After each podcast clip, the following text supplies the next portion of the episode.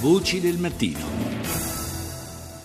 Sono le 6 e 39 minuti, 56 secondi, ma ancora buongiorno da Paolo Salerno. Parliamo in questa seconda parte di Voci del Mattino di eh, trasporto ferroviario, in particolare di trasporto passeggeri e di alta velocità. In eh, Francia si è aperto in queste settimane, negli ultimi mesi direi, un eh, dibattito sulla eh, sostenibilità economica dell'alta velocità. Noi oggi vogliamo fare un po' il punto per quanto riguarda invece il nostro paese.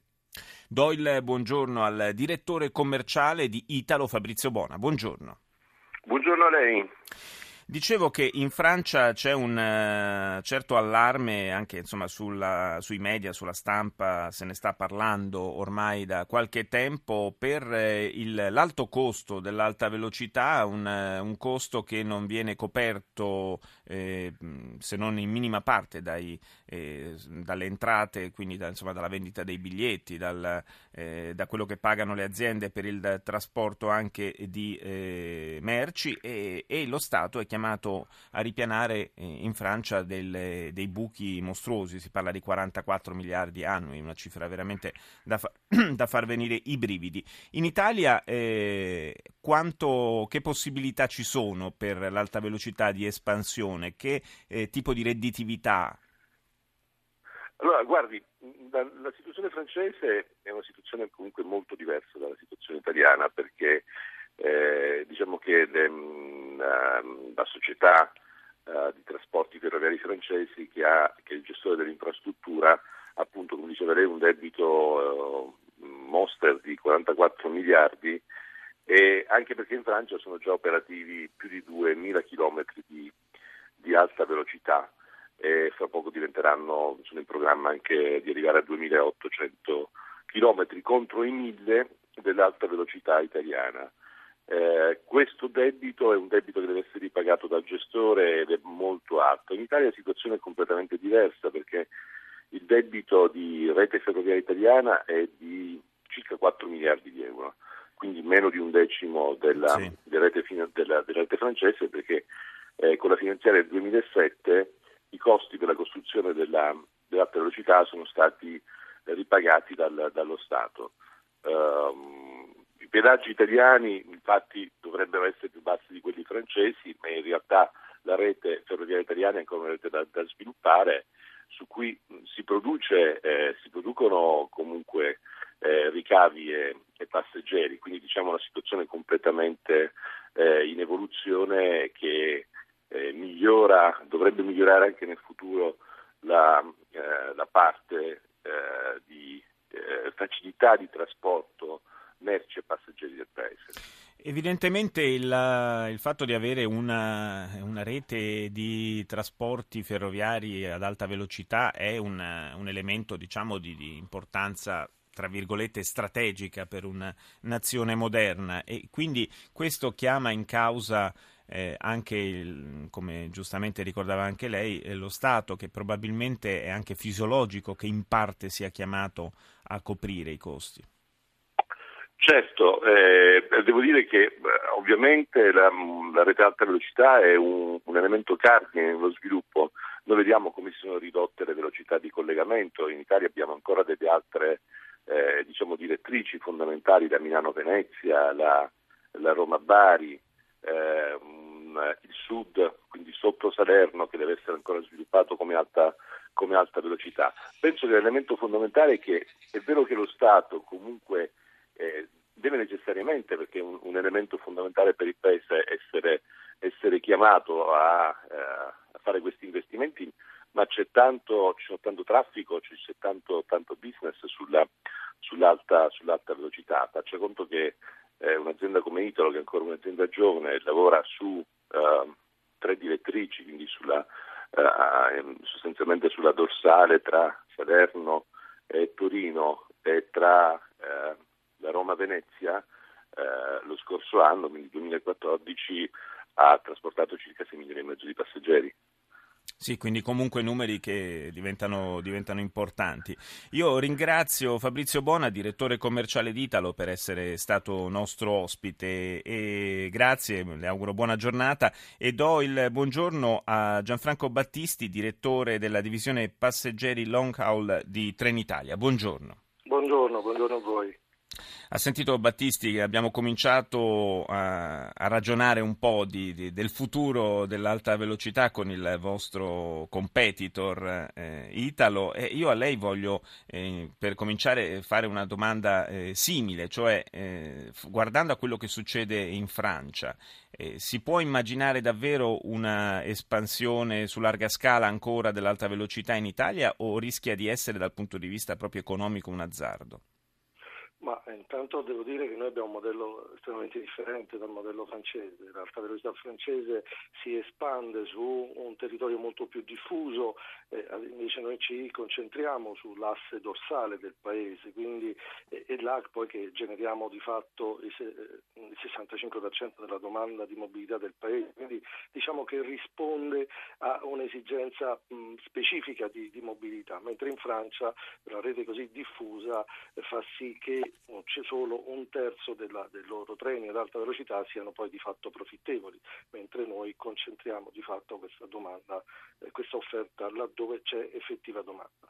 Il fatto di estenderla può essere un'opportunità laddove poi ci sono quelle condizioni di, di domanda, tanto è vero che nel prossimo futuro ci sarà l'estensione sull'asse Milano-Venezia ma non c'è il rischio, eh, questo sempre facendo riferimento a quanto, all'esperienza diciamo, transalpina, non c'è il rischio che eh, tariffe eh, diciamo un pochino alte per coprire eh, il costo comunque che eh, l'alta velocità evidentemente eh, scarica poi sul, sul, prezzo del biglietto, non in qualche modo renda meno competitivo, meno allettante l'uso del treno rispetto ad altri mezzi? penso soprattutto all'automobile che paradossalmente, malgrado il costo del carburante, anche se ultimamente si è un po' ridotto, però già se si viaggia in due in molti casi è competitiva rispetto al treno. Beh, guardi, è importante premettere una cosa. Noi quando abbiamo lanciato l'alta velocità nel 2008, uno degli obiettivi che avevamo, probabilmente l'obiettivo principale era quello, oltre di creare di fatto la metropolitana d'Italia, con il Freccia Rossa sì. l'abbiamo creata, era quello di rendere l'alta velocità accessibile a tutti. Bene, è stato un obiettivo che di fatto abbiamo raggiunto. Sentivo prima i numeri di Italo, ma vale la pena ricordare che sono circa 50 milioni i clienti che abbiamo portato col sistema delle frecce eh, nel 2014 14, quindi diciamo un grosso servizio al Paese. Questo abbiamo fatto creando un sistema di prezzi che è di fatto circa la metà rispetto a quello francese. Lo abbiamo fatto studiando poi un modello di offerta meno rigido da un punto di vista della logica del servizio rispetto alla Francia. La Francia ha un modello di servizio basato fondamentalmente su due classi, noi abbiamo studiato, e siamo degli innovatori in questo con il Freccia Rossa, abbiamo studiato un modello di offerta che risponde alle varie esigenze della clientela, quindi abbiamo segmentato tantissimo tantissimo quella che è l'offerta. Quindi su questi due valori abbiamo costruito un modello che di fatto sta dando un grandissimo successo e sta rendendo un servizio al Paese, sta di fatto cambiando quelle che sono eh, le, le, abitudini logistiche de, degli italiani. Quindi eh, la macchina, eh, la mobilità in auto scende rispetto a, alla Francia eh, a, a, favore appunto de, de, del treno, in particolare dell'alta velocità. L'alta velocità quindi certamente ha i suoi pregi, ma non, eh, molti lamentano il fatto che l'attenzione all'alta velocità vada un po' a discapito invece di, del resto della, della, rete ferroviaria italiana. Ne parleremo tra l'altro tra poco con un servizio proprio del, dei disagi che vengono affrontati eh, sui brevi tragitti dai pendolari.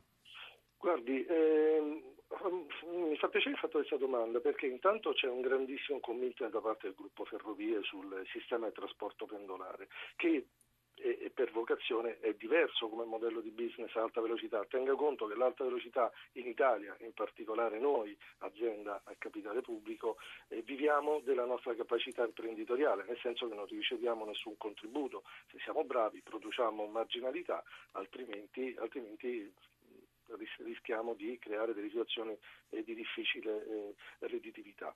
E, e sul trasporto regionale, vi dicevo, c'è tantissimo investimento, sono 3 mila milioni eh, di euro eh, che sono stati investiti su, su quanto, per quanto riguarda il materiale rotabile e già progressivamente sta entrando in servizio.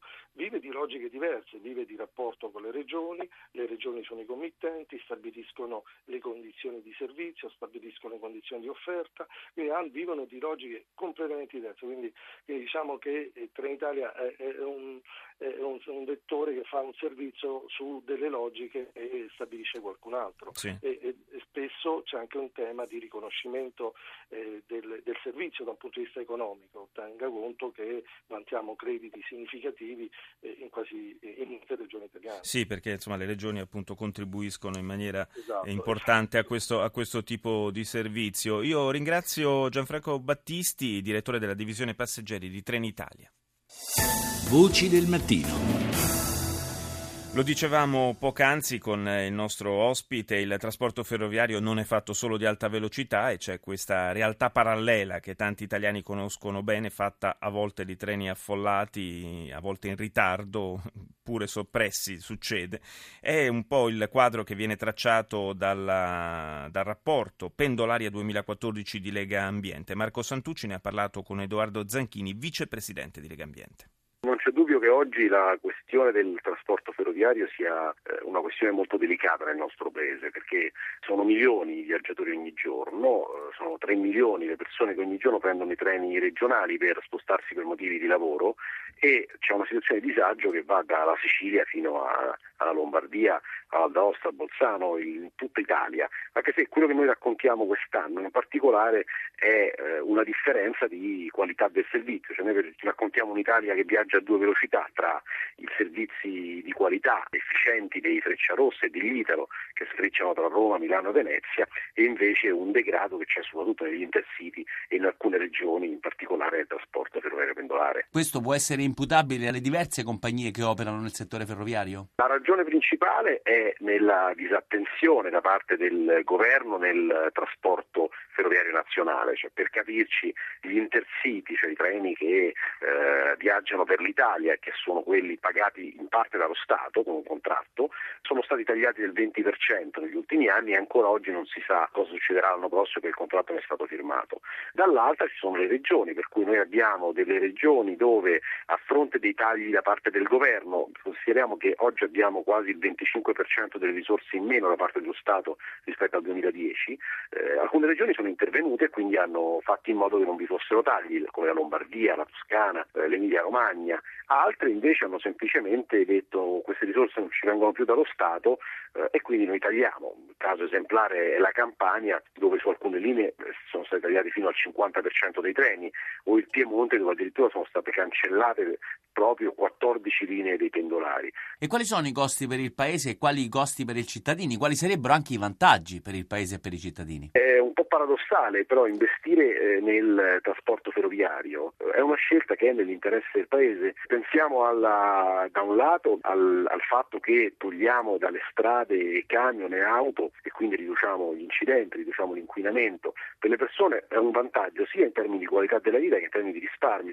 Consideramo che la differenza tra un pendolare che usa l'auto tutti i giorni per fare decine di chilometri e un pendolare che usa il treno sono centinaia di euro ogni mese di differenza tra un, un abbonamento di un servizio ferroviario pubblico e invece il costo della benzina, eh, dell'autostrada, per cui diamo veramente un sollievo alle famiglie. Investire qui conviene a tutti i punti di vista, partire da un dato che è quello dei 3 milioni di persone ogni giorno prendono il treno, che potrebbero diventare molti di più, perché dove si investono i treni c'è sempre successo di pubblico perché le persone sono ben felici di prendere un treno e di lasciare l'auto a casa. Dottor Zanchini, cosa può mettere in atto uno di quei 3 milioni di pendolari per farsi sentire da enti locali, governo, compagnie di trasporto privato?